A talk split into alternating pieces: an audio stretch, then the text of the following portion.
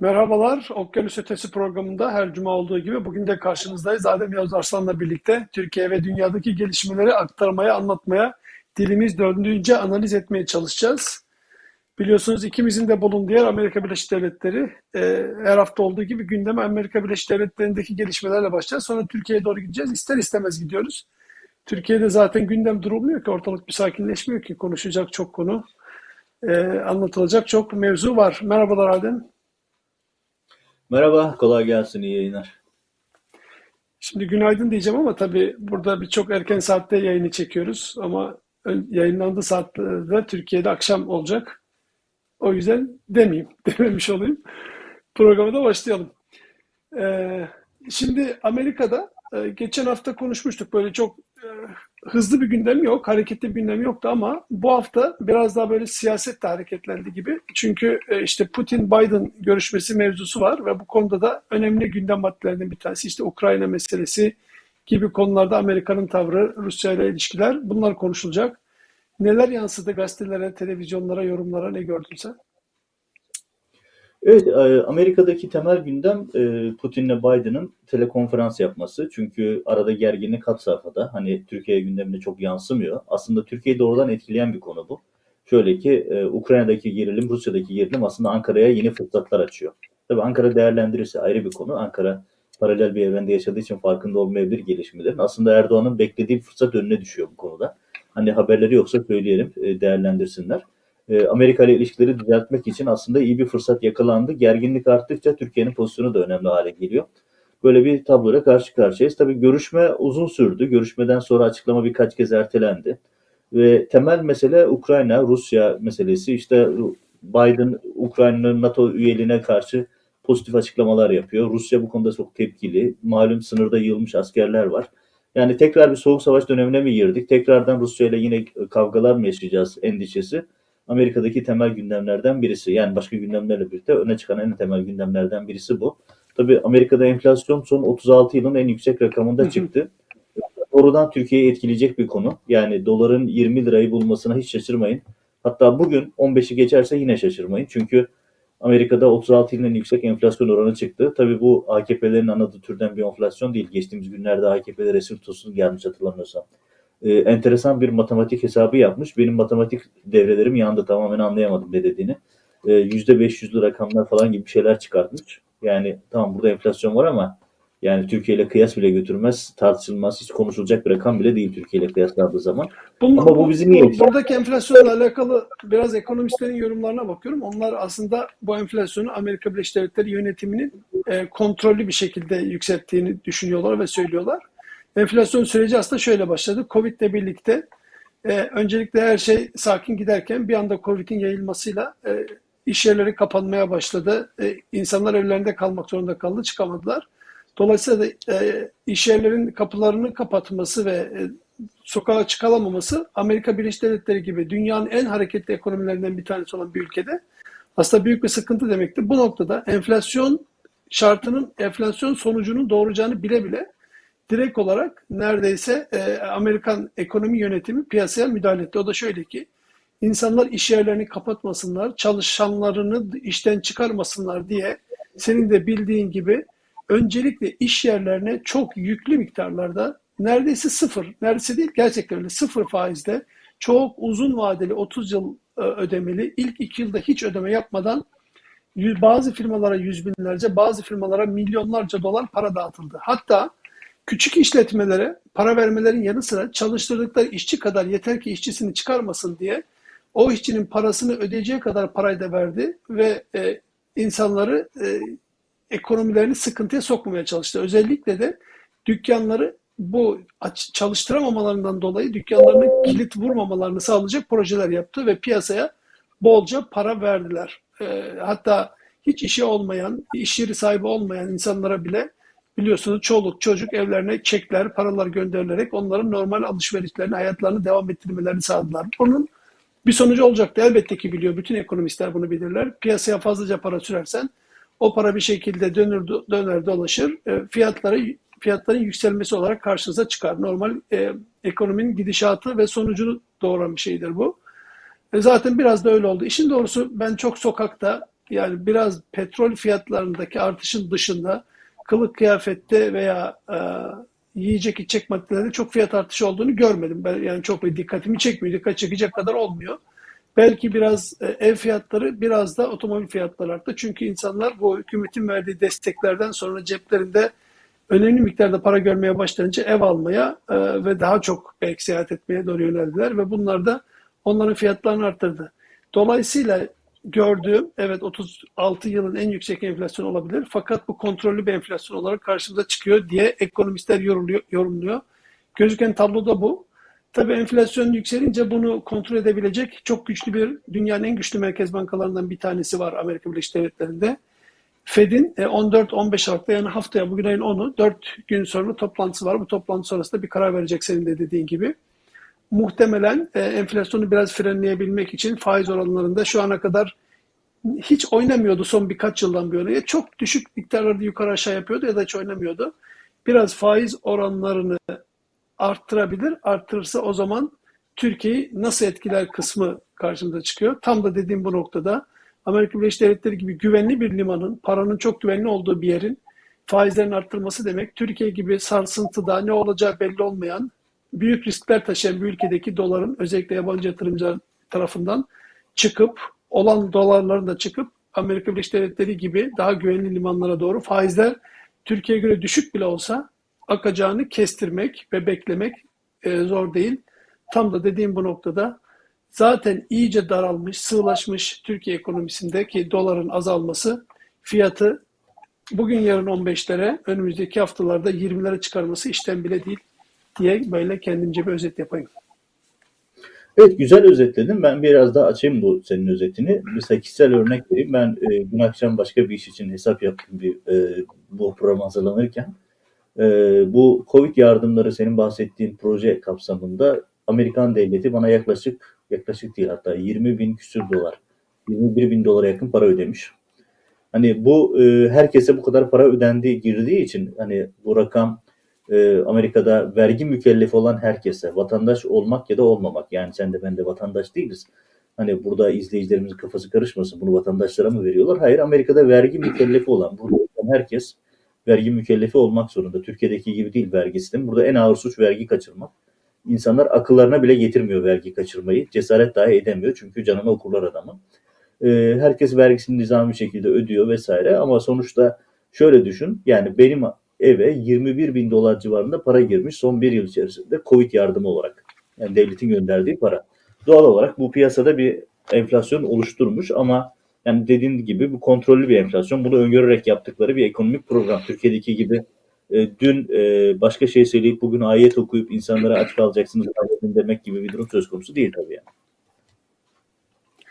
E, herhalde değil. Yani bu, bu, bu sonucu olacaklarını biliyorlardı. Fakat o kadar güzel bence. Yani burada gerçekten hakkını vermek lazım. O kadar güzel bu Covid dönemini yönettiler ki. Yani kimse panik olmadı. Eyvah işimizi kaybedecek miyiz? Eyvah dükkanı kapatacağım. Bu dükkanı kapatırsam sözleşme yapmışım iki yıllık, üç yıllık. Ben bu geri kalan sözleşmeyi nasıl ödeyeceğim?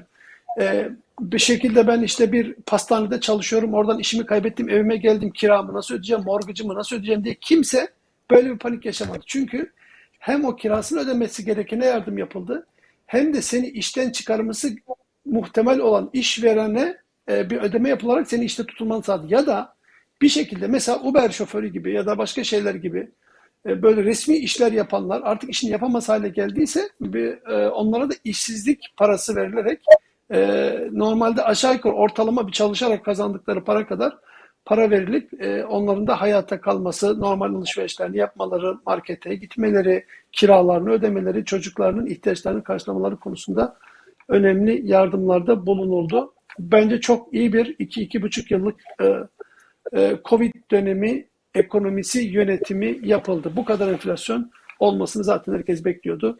Onu da kontrol edebileceklerini gördü. En önemlisi de mesela ev almak için burada sen de biliyorsun belli bir miktarda down payment dedikleri işte ilk paraya ihtiyaç oluyor.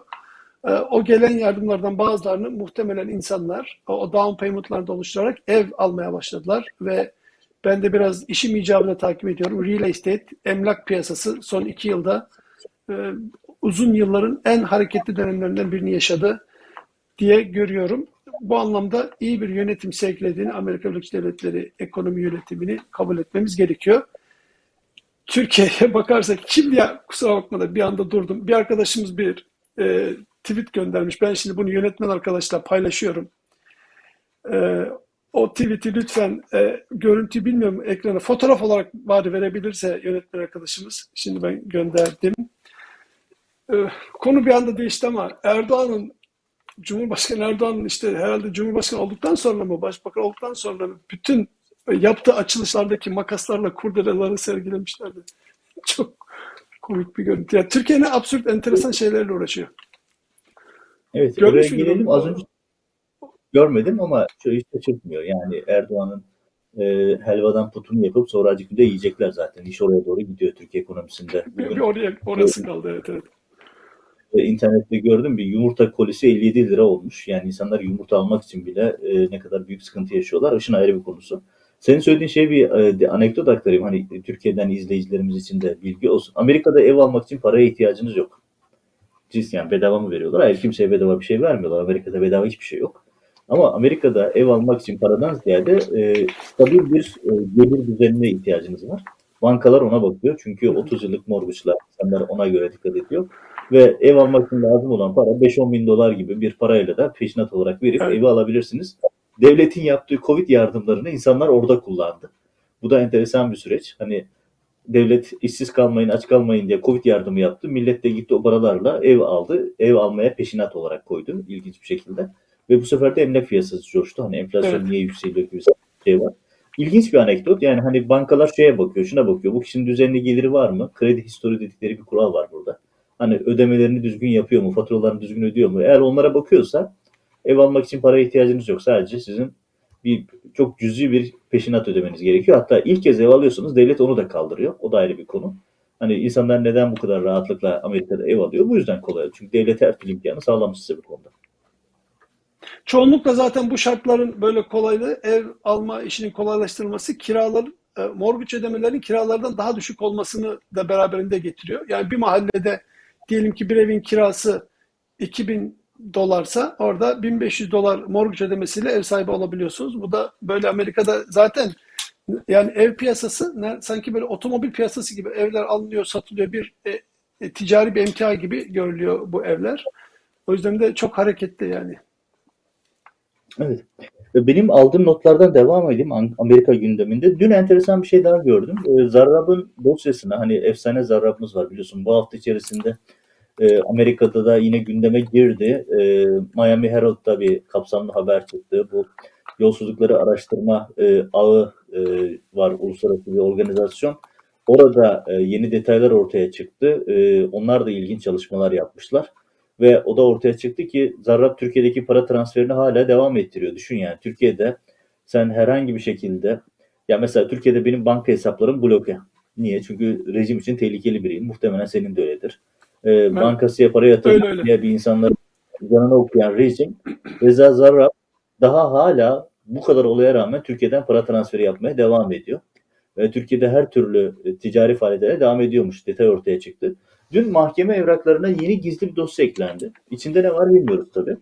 Ee, ama şöyle bir detay söyleyeyim. Önümüzdeki haftadan itibaren yani Aralık ayının ortasından itibaren Zarrab davasındaki bir takım gizli dosyaların gizliliğinin kalkması bekleniyor. Çünkü e, bu konuda bir mahkeme başkanlığının Richard Berman'ın verdiği bir karar var.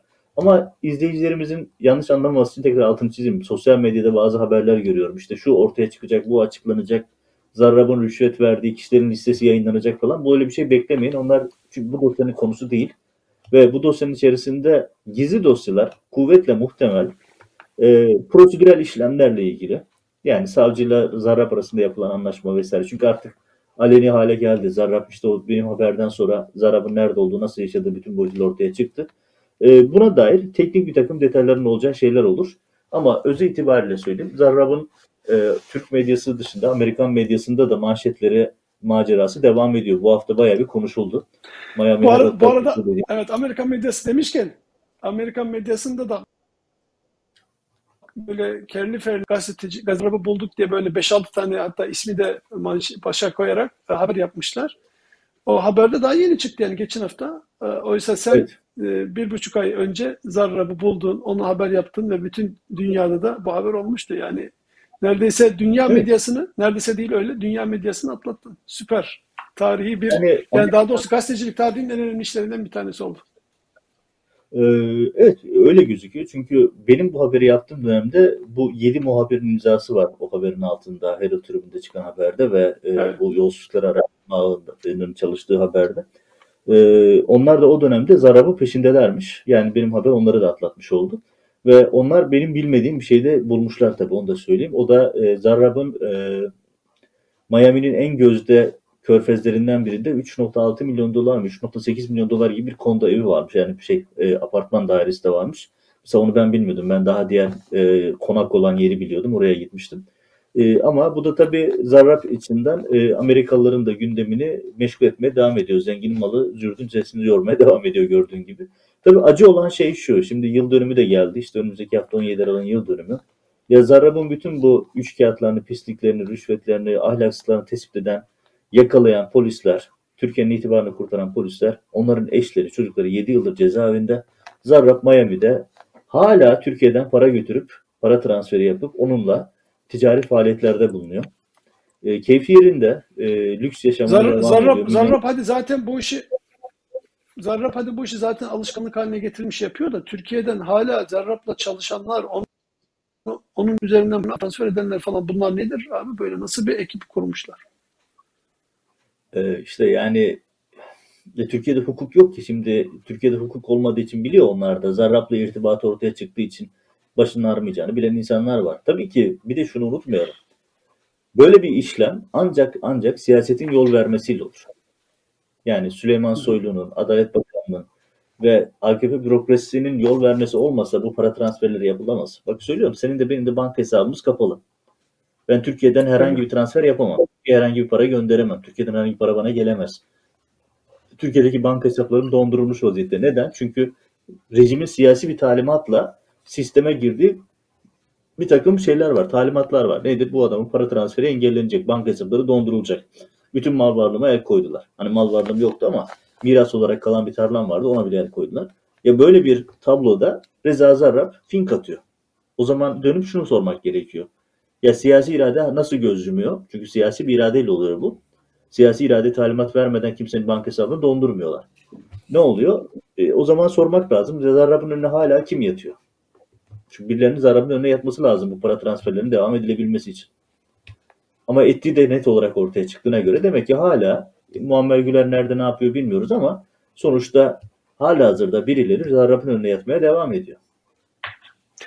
Sen, bu zaten 17 Aralık'la ilgili yapılan programlarda da zaman zaman söylüyorsun. Yani Erdoğan'ın en böyle e, zayıf halkalarından bir tanesi Zarrab. Zarrab konusu olunca çoluk çocuk bütün ailesiyle beraber oraya müdahale etmeye çalışıyor. Yani Zarrab Amerika Birleşik Devletleri'nde önce gözaltı sonra tutuklama süreci olunca Erdoğan ve ailesinin nasıl devreye girdiği, onu kurtarmak için devletin bütün imkanlarını ortaya koyduğu hepimizin gözünün önünde gerçekleşti. Ya Amerika tarihinde Amerika'ya Türkiye'nin nota verdiği başka bir örnek yok. İki kez üst üste nota verdi Türkiye Amerika'ya. Reza Zarrab'ın sağlığından endişe ediyoruz diye. Başka bir örneği yok bunun. Reza Zarrab hayırsever iş adamı dediğin adam New York'ta sistemi alt üst etti. Amerikalılar şok oldu. Cezaevine uyuşturucu, kadın, telefon her şeyi soktu adam. Yani New York'taki o cezaevine gittim gördüm ben. içine girmedim tabii ki mahkemeyi izlerken. Ama o cezaevine adam bunları sokmayı başardı ve gerçekten de Amerikan sistemi iflah etti. Yani dedi ya yeter artık yani bu adam girdiği yeri darmadağın ediyor ve böyle bir adam ve bunun için Türkiye diplomatik kanalları işletip rüşvet verip hatta Rus oligarkları bile devreye soktu. Ne olur Zarrab'ı kurtaralım diye. Emine Erdoğan bile devreye girdi Zarrab'ı kurtarmak için. Emine Erdoğan deyince hep konuşuyoruz. Bugün yine sosyal medyada gördüm. Ee, Erdoğan'ın ayet paylaşmasından hareketle herkes Emine Erdoğan'ın kolundaki 50 bin dolarlık çantalardan bahsediyor. Tekrar söyleyelim. Onunla ilgili detaylı bir video yaptım. YouTube'da bulunabilir. Reza Zarrab'ın hediye ettiği rüşvet çantalar da onlar. Kendi parasıyla almış olduğu değildi. Düşün Reza Zarrab Emine Erdoğan'ın koluna taktığı çantaları veren kişi. Aileyle bu kadar içli dışlı. Ve bu kişiyle ilgili Türkiye Evet. tarihinde ilk defa Amerika'ya nota verildi. Realitede bu. Neyse bu hafta yani önümüzdeki haftaki programda muhtemelen açık gizli belgeleri konuşuruz ama dediğim gibi bir düzeltme, bir uyarı yapayım. Hani Erdoğan'a şey pardon e, Zarrab'ın rüşvet verdiği kişilerin listesi yayınlanacak beklentisi çok doğru bir beklenti değil. Okey tekrar şimdi o zaman Türkiye'ye doğru dönelim. Ee, Türkiye'deki en önemli gündem biliyorsun fiyatlar meselesi. Artık böyle Cüneyt Özdemir gibi çok böyle suya sabuna dokunmayan gazeteciler bile bakıyorum. Her gün yaptıkları programda insanlar fakirleşiyor, fiyatlar almış başını gidiyor. Bu iş nasıl olacak diye böyle yayınlar yapmaya başladılar. Ee, çarşı pazarda etiketler günlük saatlik değişmeye başladı. 80 liralık yağ iki gün sonra 120 lira oluyor. 120'den 150'ye çıkıyor. 100 ee, bin liralık otomobil bir hafta sonra 135 bin liraya çıkıyor. Bir hafta sonra 180 bin liraya çıkıyor. Neredeyse şu anda TL yani hiç hükmü kalmamış bir para konumuna gelmeye az kaldı. Hani böyle görüyorduk ya Venezuela'ya gidiyorsun önüne bir çanta dolusu böyle Venezuela parası koyuyorsun. Yanına da bir dolar koyuyorsun. O kadar olmasına az kaldı. Aslında o 6-0 atıldığında sadece teknik olarak 6-0 atıldı. Bugün 6-0 atılmasaydı yani şu anda bir dolar 14 lira ise 14 milyon TL aslında biliyorsun değil mi? Yani 6-0 atılmadan önce 1 dolar eşittir 14 milyon TL ve her gün artıyor, her dakika artıyor. Böyle artınca fakirlik, e, işte e, hatta açlık, açlıktan ölen insanlar falan artmaya başladı. Erdoğan bir şekilde kendi o psikolojik yönetme mekanizmalarıyla devreye giriyor. Bugün de ayet-i kerime paylaşarak e, kendi tabanına, halkına, e, tebasına, seçmenine mesajlar veriyor. Diyor ki merak etmeyin işte açlıklar ve mallarınızdan eksiltmekte imtihan olacaksınız diyor. Bugüne kadar iyi yönettiler bu prosesi ama gözüken o ki her geçen gün biraz daha sıkışıyorlar, daralıyorlar. Sence Erdoğan bunun içinden nasıl çıkacak? Yani o yediği paralar tamam yedi zaten geri de getirmiyor. Onları bir şekilde kendisi depolamaya devam ediyor kendi o paralarını. Ee, halkın cebinden, vergilerinden, mallarından, devletin imkanlarından satarak kendisi yüz milyarlarca dolar parayı bir kenara biriktirdi. O belli zaten. Ee, ama nasılsa diyor ben e, kendi bu siyasi gücümle, etki gücümle halkı etki altında tutarım ve yıllarca böyle gider diye düşünüyordu. Sence bugüne kadar ben söyleyebilirim, sen de söylüyorsun. İyi yönetti. Bundan sonra nasıl çıkacak bu işin içinden? Evet, e, geleneği sürdürelim. Bence Türkiye'ye giderken bir de e, Brüksel'de bir duralım. E, hani okyanusu aşarken birkaç gelenek. E, geleceğim bu konuya da. Gelirken iki tane küçük notum var, onu da ekleyeyim. E, not, e, tamam. gündem notlarım içerisinde. Bir tanesi şu, bugün Washington'da Dünya Demokrasi Zirvesi var, devam ediyor. Dün başladı. E, malum Türkiye davet edilmedi. Tartışılan e, Putin e, Putin-Biden görüşmesinden sonra Biden'ın bu haftaki en önemli diğer programıydı. E, dünyada demokrasiye risk olan konular değerlendiriliyor. Özellikle otoriterliğin artmasına karşı alınacak tedbirler konuşuluyor. Burada Türkiye'nin olmamış olması gerçekten çok tarihi bir olay. Türkiye böyle bir toplantıya davet edilmedi. Hani bu da hep şunu gösteriyor. Türkiye-Amerikan ilişkilerinde gerçekten durum hiç açıcı değil. Hiç göründüğü kadar da e, yani göründüğünün ötesinde daha kötü. E, Türkiye'nin stratejik konumu olmamış olsa herhalde zaten Türkiye'ye kimse dönüp bakmayacak. Bu kadar kritik bir nokta. Buradan Brüksel'e uğrayıp gelelim derken önemli bir şey söyleyeyim. Şimdi biz tabii dünyanın siyasi analizlerini yapıyoruz. Türkiye-Amerika ilişkileri, dünya dengeleri üzerine analizler aktarmaya çalışıyoruz ama bir de hayatın gerçeği var. Hayatın gerçeği senin dediğin ekonomik sıkıntılar bir de hukuksuzluk. Yani ekonomik sıkıntılar kadar hukuksuzluk ve hatta daha büyük miktarda can yakıyor. Tabii ee, tamamen zaten ekonomik sıkıntı aslında ekonomik sıkıntılar sonuç hukuksuzluk bunları buraya getiriyor her şeyi. Devam edebiliriz. Evet. Evet yani mesela şimdi Ahim bu hafta içerisinde çok hayati bir karar verdi. Geçen hafta da bu avukatlarla ilgili karar vermişti. 500'e yakın hakim savcı ile ilgili pardon avukat dedim. Hakim savcı ile ilgili. Daha önce de Atilla Taş kararı vardı. Benzer bir içerik vardı ama bu sefer e, öğretmen Yasin Özdemir, KYK'lı bir öğretmen. Onun attığı tweet üzerine başına gelenlerden hareketle çok tarihi bir karar verdi Ahim. Aslında dedi ki Ahim bunu günlerdir TR24 ekranlarında anlatmaya çalışıyor. Çok önemli bir dava, dava olduğu için sık sık tekrar etmek gerekiyor. Türkiye'deki binlerce davayı tek kalemde Ahim çöpe attı. Sonuç itibariyle söylüyorum çöpe attı. Çünkü dedi ki Ahim 2015 öncesi 2016, 15 Temmuz 2016 öncesi pardon yapılan işlemler ki şu ana kadar sürmekte olan davaların %95'i %98'i zaten 2015 dönemine ait. Yani bankaya evet. para yatırmak, çocuğu okula göndermek, gaz tabunili yapmak, Afrika'da kuyu açtırmak, katarak ameliyatı yaptırmak vesaire. Bu tip şeyler yüzünden insanlar yıllardır hapiste çürüyor. Çoluk çocuk, yeni doğan bebek ya da beli bükülmüş amca da, yaşlı teyze dahil herkes cezaevinde. İşte günlerdir anlatıyoruz. Engelli insanlar, kanser hastaları cezaevinde. Tamamı bunların e, Ahim'in dikkat ettiği bir döneme ait. Ve Ahim diyor ki Türkiye'ye kafana göre milat uyduramazsın. Hani Erdoğan diyor 17-25 milattır, yok işte MİT tırları milattır, yok işte şudur budur. Hayır diyor böyle bir milat uyduramazsın. İlla ki bir milat bakacaksan 2017'de çıkan bir Yargıtay kararına referans veriyor mahkeme. Buna bakabilirsin diyor. Yani özetle diyor ki bu davaların tamamı hukuksuz. Burada hukuksuz yargılamalar var ve bu davaların hepsinin bitmesi gerekiyor. Hani insanlarımız diyor ya bu davalar nasıl çözülecek? Ya aslında tek maddelik bir şey yaptı ve Ahim aslında Erdoğan rejimine tarihi bir orta yaptı futbol tabiriyle söyleyeyim. Hani öyle bir muz orta attı ki Ahim. Yani Erdoğan rejimi şimdi Yargıtay'a toplanıp bir iştahat kararı verip aslında Erdoğan'a çok büyük bir kıyak yapmış oldu Ahim. Bak biz sana bir yol açıyoruz. Bu yoldan yürü ve bu yoldan bu davaların hepsini tek kalemde düşürebilirsin diyor. Ha, Erdoğan yapar mı, yapmaz mı? Ayrı bir konu. Yapacağını çok sanmıyorum ama hukuk Erdoğan aslında dediğim gibi çok bir kapı açtı. Dedi ki bakın buradan yürüyün bu davaların hepsini tek kalemde düşürün çünkü bu davaların hepsi başında bela olacak. Ama davanın Ahim'in verdiği kararın önemini tekrar altını çiziyorum. Ahim dedi ki bu yargılama konusu yapılan şeyler terör örgütü üyeliği, terör örgütü terörü övme, terör örgütünü övme gibi suçlamalar dava konusu yapılamaz. Bu davaların hepsi geçersiz davalardır diye çok net bir hüküm verdi. Bu Türkiye'deki yüz binlerce kişinin hayatına doğrudan etkileyecek.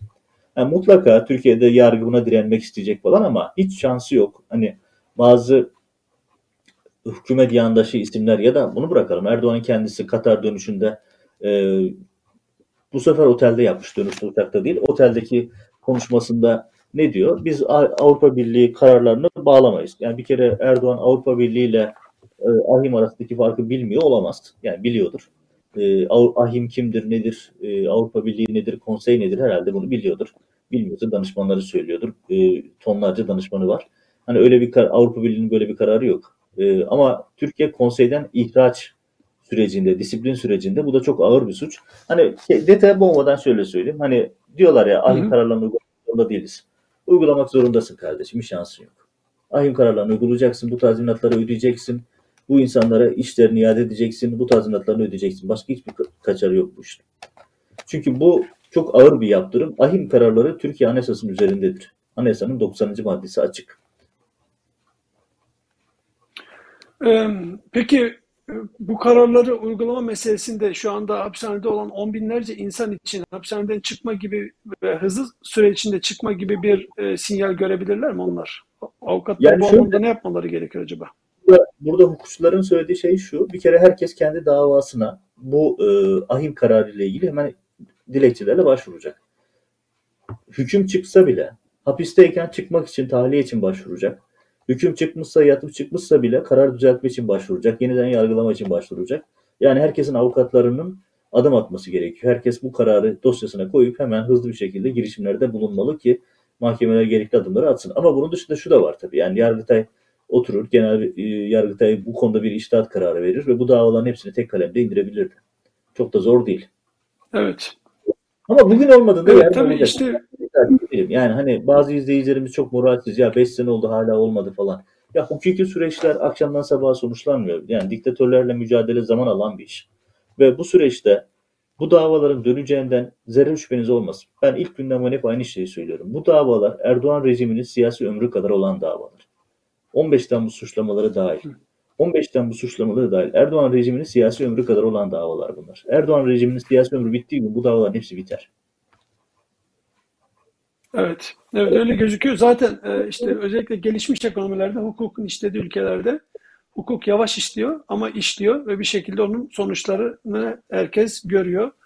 onlar da zaten kendi paniklikleri içinde bir şekilde bu hukukun kendilerine e, toslayacağını bildiklerinden e, panik halinde ne yapabilirse yapıyorlar, ne kaçırırlarsa kaçırıyorlar. Böyle bir gerginlik hali oldukları görüyor. Gerginliğin en önemli sembolleşmiş isimlerden bir tanesi kim sence?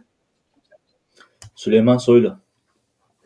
Tedavi ihtiyacı. Süleyman Soylu gerçekten Süleyman Soylu'nun yani bugün ekle binebilir. E, görüntüleri gördün. Dünya medyası da ya bir de şöyle bir şey var. Ben Türkiye vatandaşı olarak bir Türkiye Cumhuriyeti vatandaşı olarak utanıyorum. Amerikan medyalarında, evet, evet. televizyonlarında, internet sitelerinde Türk meclisindeki kavgaları mizah görüntü olarak izliyoruz ya kaç gündür.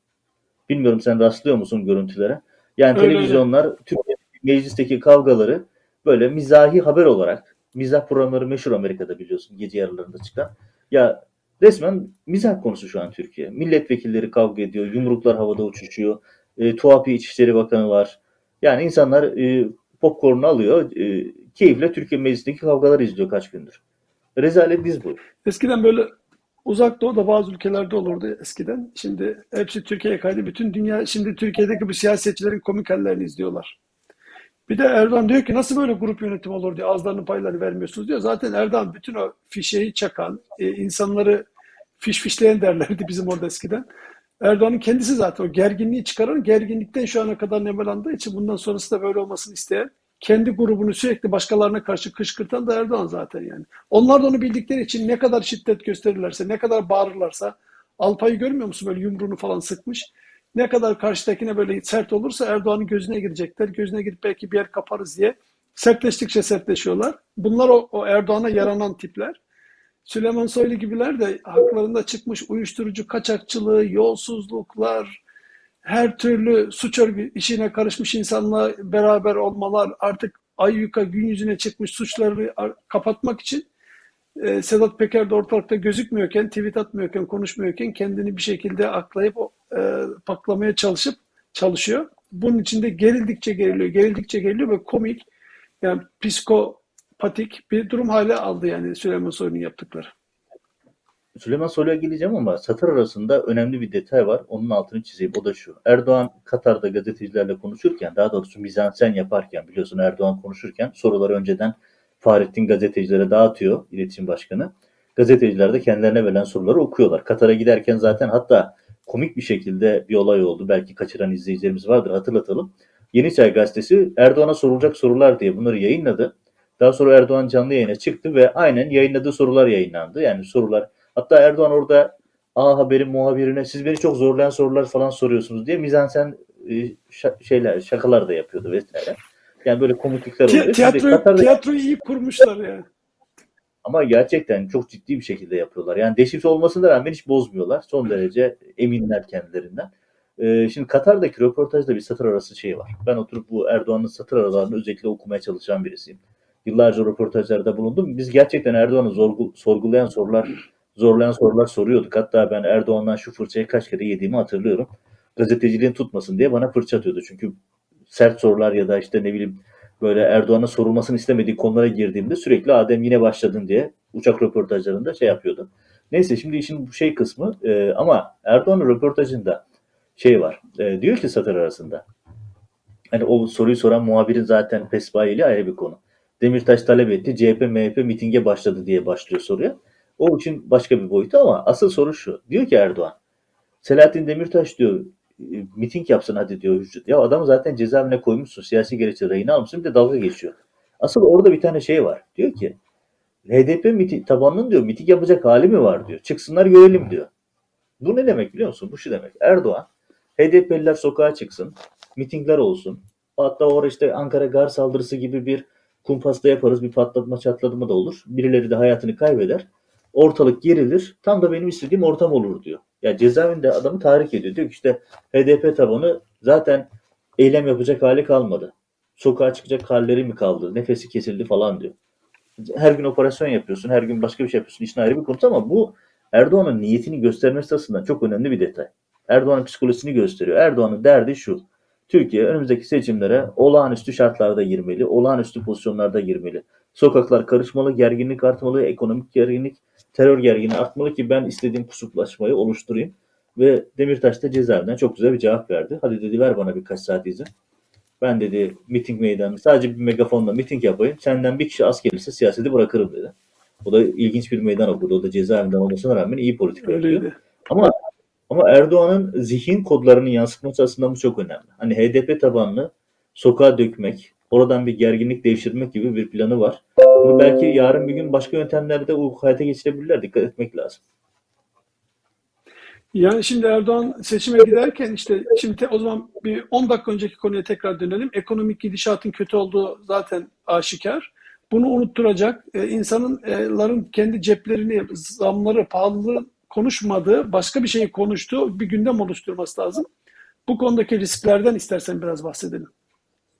Evet ama dur Soylu'yu unutmadım. Soylu konusundaki Soylu neden bu kadar agresif? Soylu neden bu kadar şey? Utanç verici görüntüler. Yani meclisteki bütçe görüşmelerinde ifade edilen kelimeler, cümleler, kavgalar, yüz kadırası durumlar. Yani çünkü Erdoğan bunu niye yapıyor? Şuradan yapıyor. Erdoğan'ın oyun planı içerisinde ne var? Bir, ekonomi konuşulmasın. Çünkü rezalet. Yani insanların günlük konuşma gündemleri tamamen bambaşka.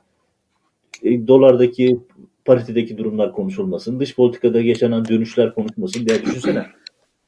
Katar, Birleşik Arap Emirlikleri, e, Katar seyahati sırasında bir şey daha gördük. İsrail'le yakınlaşma süreci tekrar gündemde. Hani Erdoğan Gazze'ye gideceğim diyordu. Kaç sene oldu hatırlamıyorum. Herhalde bir 10 sene falan oldu Erdoğan Kaç, kaç cuma oldu diyeceksin, kaç cuma.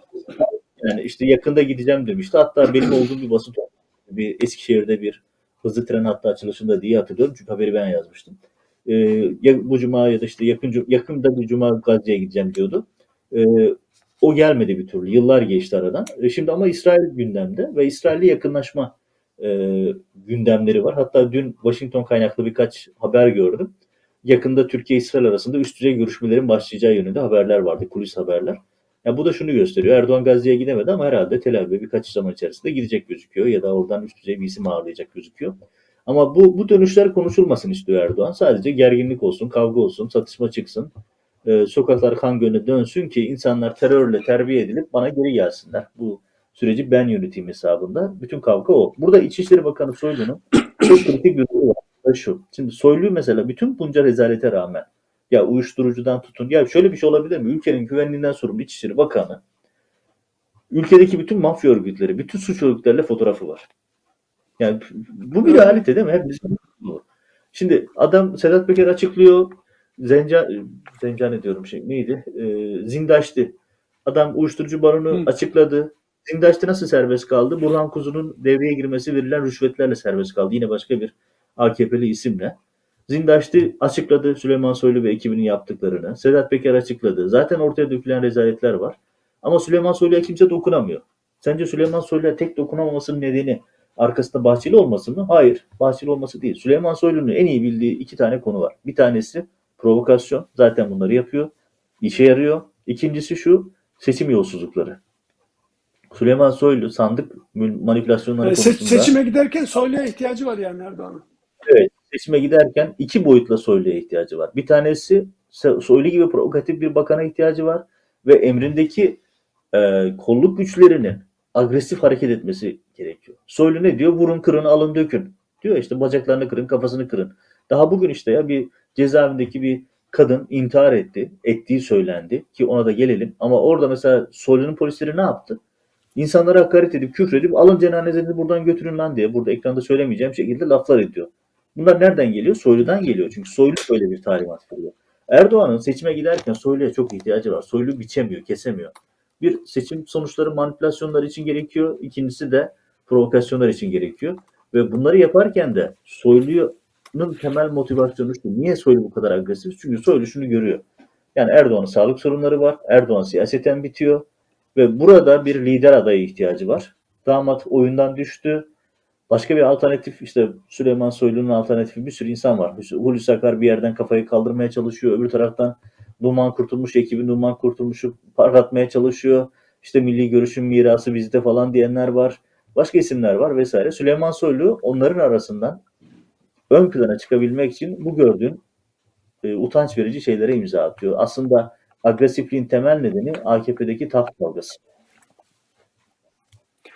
E, taht kavgası da olabilir de fakat Süleyman Soylu'nun planları Sedat Peker'den sonra alt üst olduğu için onu kurtarmaya çalışıyor bence. Çünkü o, senin dediğin gibi Süleyman Soylu'nun gelecekle alakalı planları var. Cumhurbaşkanlığına kadar siyasetinin gideceğini belki düşündü, planladı, her şeyi hazırladı.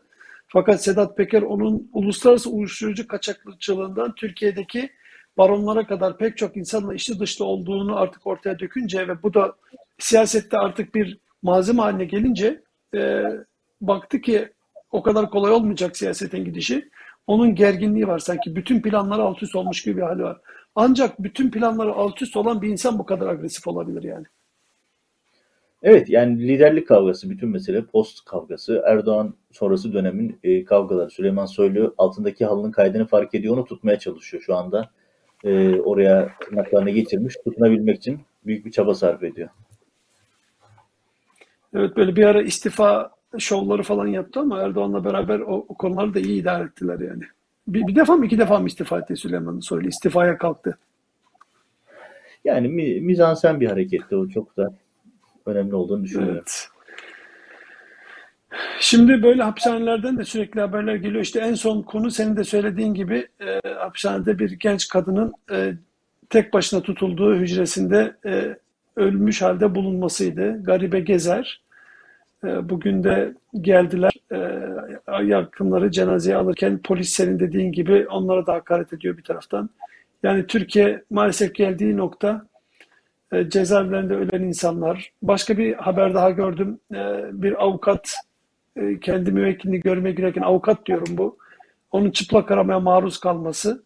Yani çıplak arama mevzusu geçen sene bu zamanlarda artık Türkiye'de olmaması gereken bir konu olarak gündemdeyken şimdi normalleşti. Yani bir şekilde onu allem edip gallem edip normale çevirdiler ve yine yapmaya devam ediyorlar. Ee, bu karanlık kapıların arkasında kaçırılan insanlar, hapishanelerde ölenler, Türkiye tamamen e, karanlığa doğru sürüklendi, sürüklenmeye devam ediyor.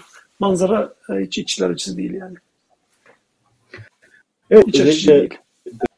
Garibe Gezer meselesinden hareketle bir şeyin altını tekrar çizelim. Daha önce bunu Gökhan Açıkkollu örneğinde söyledik. Halime Gülse örneğinde söyledik. Çok sayıda isim cezaevinde tedaviye ulaşma engellendiği için, işkence görüp hayatını kaybettiği için buralarda çok evrensel temel bir kuralın altını çizelim. Cezaevlerindeki herkesin canlı hayatı devletin sorumluluğundadır. Birisi cezaevinde hayatını kaybediyorsa fail devlettir. Bu yasal olarak da böyle, etik olarak da böyle, uluslararası uygulamaları da böyle. Cezaevinde siz özgür mahsumsunuz, özgürlükten mahrumsunuz. Herhangi bir imkanınız yok. Kapalı kapılar arkasında oturuyorsunuz. Her türlü imkanınız elinizden alınmış. Ve gözaltına alınanlar bilir. Ben de alındım biliyorum. E, cezaevini en azından filmlerden biliyorsunuzdur. Gözaltına alındığınızda da işte kemerinizi, ayakkabı bağcıklarınızı, kendine zarar verebileceğiniz her şeyi, kaleminiz dahi alırlar sizden. Cezaevinde kendinize bir şey zarar vermeyin ya da gözaltına kendinize zarar vermeyin şeklinde bir düşünceyle. Ve eğer birisi hücrede tutuluyorken intihar etmişse onun faili devlettir. Kaldı ki o olayla ilgili daha önce tecavüz suçlaması, tecavüz iddiası vardı. Daha önce işkence gördüğünü açıklamıştı. Bütün bunlardan sonra bu ismin bu şekilde hayatını kaybetmesi direkt olarak devletin sorumludur. Adalet Bakanlığı'nın sorumludur. Fail devlettir burada. Ama bırakın soruşturmayı işte cenazede yaşanan rezaleti gördünüz. Cenazesinde bile, cenazesini alırken bile soruşturma yapacak birimler, olayları takip edecek güvenlik güçleri cenaze yakınlarına hakaret ediyor, küfrediyor. Cenazeyi buradan alın götürün de başlayıp arkasından hakaretlerin, küfürlerin yağdığı konuşmalar yapıyorlar. Bu aslında hiç laf eğip bükmenin, e, kenarından dolaşmanın, diplomatik konuşmanın bir yok Kürt sorunu meselesinin aslında nereden kaynaklandığını gösteren çok önemli bir detay daha. Yani oradaki hadise tamamen devletin o Jacoben, baskıcı, e, faşist damarlarının nasıl kabardığını göstermesi açısından önemli. Ve Kürt meselesinin aslında en temelde yatan noktalardan birisi de bu. Yani hem cezaevinde hayatını kaybeden bir insan var, olayı araştırmak, soruşturmak, failleri cezalandırmak yerine cenaze yakınlarına hakaret eden bir devlet var. Çünkü oradaki polisler de, polis değil devleti temsil ediyor.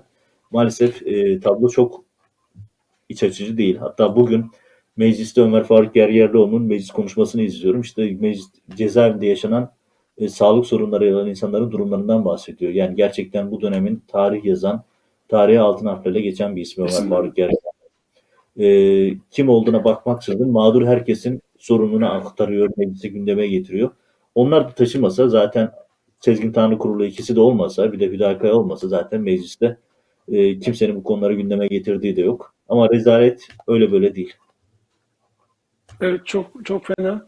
Meclis demişken tekrar Süleyman Soylu'ya biraz dönelim. Süleyman Soylu o meclisteki gergin bağıra çağıra böyle avazın çıktığı kadar bağırdığı konuşmasında aynı zamanda İstanbul Büyükşehir Belediyesi'ne de e, laf çakıyordu biliyorsun. Orada yüzlerce çalışandan bahsediyor. İşte ta 500'den fazla terör örgütleriyle iltisaklı kişinin belediyede çalıştığını, işe alındığını İmamoğlu zamanında söylüyor. Sonra İmamoğlu da bugün e, onu bir karşı bir toplantı yaparak e, bir ayaküstü gazetecilerle konuşarken diyor ki madem bu kadar terör örgütü insanı var bekliyorum iki gündür gelsinler bir operasyon yapsınlar diye. Sonra Ekrem İmamoğlu e, Süleyman Soylu'nun psikolojisiyle, sağlık sağlığıyla alakalı açıklamalar bulunuyor. Yani gidip tedavi olması gerekiyor. Çünkü ancak bu kadar konuşmayı, bu kadar saçmalamayı e, psikolojisi bozuk insanlar yapabilire getiriyor.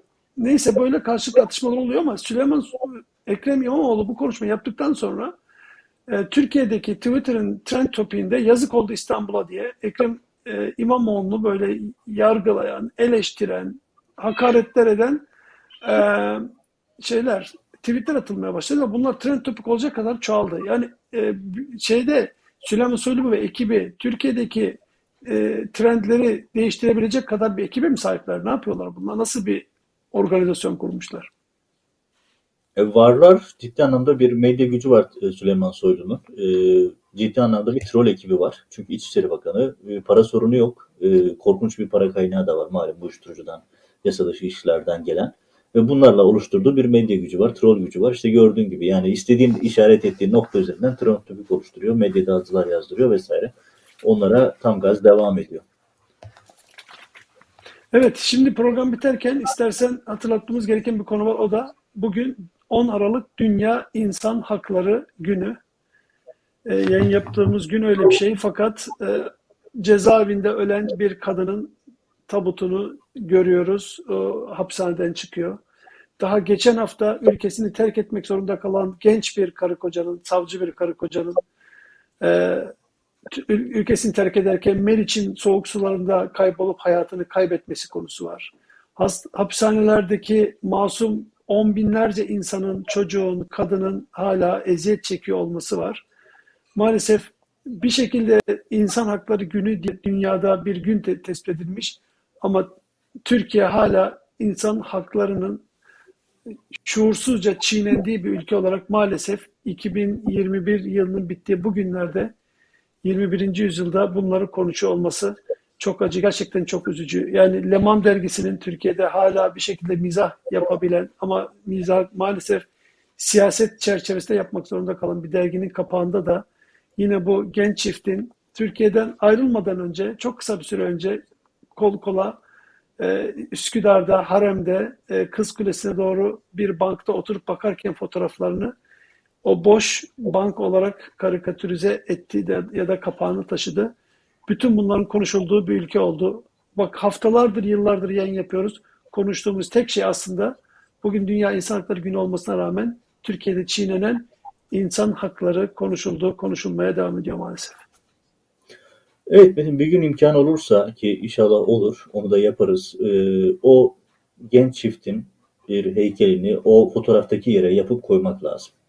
Erdoğan rejiminin zulümlerini, insanların hayatlarını göze alarak, e, kay- kaybetme riskini göze alarak yollara düşmesini nesiller boyu insanlara göstermek için öyle bir anıt heykel yapmakta fayda var. Öyle bir şey oraya koymak gerekiyor. Bir gün inşallah kuruz, onu yaparız. Allah ömür verse onu yapacağımızdan da şüphem yok. Orada böyle bir o fotoğrafın heykel halini oraya koymak gerekiyor. Bu birincisi. İkincisi şu. Ya bugün Dünya İnsan Hakları Günü ve Erdoğan rejimi adeta dalga geçiyor. İşte Garibe Gezer'in şüpheli intiharı ki cezaevinde ölen birisinin faili devlettir. Bu tartışmasız bir konu. Bütün prosedür, realite, etikler hep bunu gerektiriyor. Bir şey daha yaptılar. Yüz karası durum şu. Az önce onu söyleyecektim fırsat olmadı. Ya cenazesine Mardin'e atanan kayyum düşün bak yani HDP'li belediyelere el koydular. Onlarca siyasetçi cezaevinde, lider cezaevinde siyasi rehin olarak tutuluyor. Belediye başkanlarına kayyum atadılar. Halkın iradesini hiç saydılar. Bugün Mardin kayyumu cenaze aracı vermiyor. Cenaze ortada kalıyor. Yani bir aracın arkasına atıp götürüyorlar. Cezaevinde devletin öldürdüğü diyeyim artık. Daha başkası yok. Yani cezaevinde bir insan hayatını kaybediyorsa fail devlettir. Bu çok tartışmasız bir konu, net bir konu. Ve cenazesine araç vermediler. Sana neyi hatırlatıyor bu? Ege'de hayatını kaybeden bir Evet. aile vardı. Evet. Balıkesir'de miydi? Evet. Bursa'daydı galiba. Bursa'daydı galiba. Cenaze vermedi belediye. AKP'li belediye. Bu sefer de AKP'li kayyım. Yani onların yaşayan insana saygıları yok. Ya cenazeye bile saygıları yok. İnsanlara yaşarken hayatlarına saygı göstermediler. Ölülerine bile saygı göstermiyorlar. Yani cenaze aracı vermediler şimdi. Düşün yani orada küçük bir çocuğa bile cenaze aracı vermemişlerdi Ege'de hayatını kaybeden bir aileye. Neden? Çünkü Gülen cemaati mensubu olduğu iddiasıyla suçlanıyorlardı. Ve şimdi burada da intihar ettiği iddia edilen şüpheli bir ölüm sonucu hayatını kaybeden bir genç kadına belediye, kayyum cenaze aracı bile vermiyor. Ve bugün güya Dünya İnsan Hakları Günü. Bu arada tabii bütün bunlar olurken hani son söz olarak onu söyleyeyim. Bizim efsane bir Adalet Bakanımız var. Evlere şenlik, komedi gibi bir adam. Yani Türkiye'de bütün bunlar olurken her bulduğu mikrofona, her çıktığı kürsüye böyle sanki milletle dalga geçiyormuş gibi, sanki fazla aslında doğrudan dalga geçiyor. Türkiye'de adalet şöyle güzel, şöyle olmalı hakimler, böyle olmalı savcılar, cezaevleri şöyle olmalı, böyle olmalı. Öyle bir tablo çiziyor ki hani İskandinav ülkelerinden bahsediyor. Bir e, harikalar diyarı yani Abdullah Gül, Abdülhamit Gül pardon Abdullah Gül diyor. Abdülhamit Gül harikalar diyarında böyle her şey çok güzel. Cezaevleri çok güzel. Savcılar süper, hakimler süper. Siyaset yargıya müdahale etmiyor. Muhteşem bir dünyadan bahsediyor. Bir paralel evrenden bahsediyor. Ama onun bunları söylediği anlarda genç bir kadın cezaevinde şüpheli bir şekilde öldürülüyor ve cenazesine bile araç verilmiyor. İşte realite bu. Yok canım bunlara diyebilecek bir şey yok. Abdülhamit Gül örneği bir tanesi. Bunlar ne yaparlarsa haklılar, ne de ne söylerlerse doğru söylerler. Bunlar herhalde kendilerine böyle seçilmiş falan e, bir, bir ekip olarak görüyorlar. E, başka türlü de bir izahı yok zaten. Yani başka bir dünyada gelmişler, inmişler, seçilmişler. Bunlar ne yaparlarsalar doğru yapıyormuş gibi bir hava var. Yani diyecek de bir şey kalmıyor. Bir noktadan sonra artık insan lal oluyor yani. Da, bu adam ne diyor diyorsun? Yani bunu nasıl ben nasıl bir cevap verebilirim diyor. Sadece o değil. Hani işte Erdoğan'dan Soylu'ya, Abdülhamit Gül'den on diğer adamlar ne kadar diyecek cevap bir şey de bulamıyorsun yani. İnsanın gözünün önünde Sosyal gördüğü şey ya Sosyal medyada çok gördüğüm ben de onu zaman zaman tekrar ediyorum. Ya e, gördüğüm bir espri patentime ait değil ama ben de çok tekrar ediyorum için söyleyeyim. E, ya Abdülhamit Gül Adalet Bakanı olsa keşke diyor. Çok güzel konuşuyor yani. Söylediklerini yapsa. İktidar olsa da Adalet Bakanı olsa diyor. Peki. Bitirelim mi? Evet. Oldu. Bu haftalık bu kadar. Haftaya görüşmek üzere. Haftaya e, bugün ayın 10'u haftaya 17'si oluyor. 17-25'in e, yıl dönümü günü. O gün herhalde konuşacak çok konumuz olur. E, şimdiden davet edelim seyircilerimizi. Evet, çok konumuz olacak. Ee, bir belgesel çalışmamız var, onu da duyarmış olalım. Ee, onu da önümüzdeki günlerde görecekler sosyal medyada. Ve e, özellikle de Hidayet abi, Hidayet Karaca'yı konuşalım, unutmayalım. Yıl dönümü, yani zulmün sembolü haline geldi. Erdoğan'ın kişisel intikamının bir göstergesi. Hidayet Karaca için de geniş bir bölüm açalım. Onu özellikle önümüzdeki hafta yıl dönümünde ihmal etmeyelim. Evet, 7. yılı bitiyor Hidayet Bey'in. Artık e, bu aralığın ortasından 14'ünden sonra e, 8. yıla girmiş olacak hapishanede. Yani yıllar bitiyor ama onların kini bitmiyor. Mutlaka Hidayet Bey meselesini konuşalım. Evet, görüşmek üzere. Pekala, görüşmek üzere. Hoşçakalın.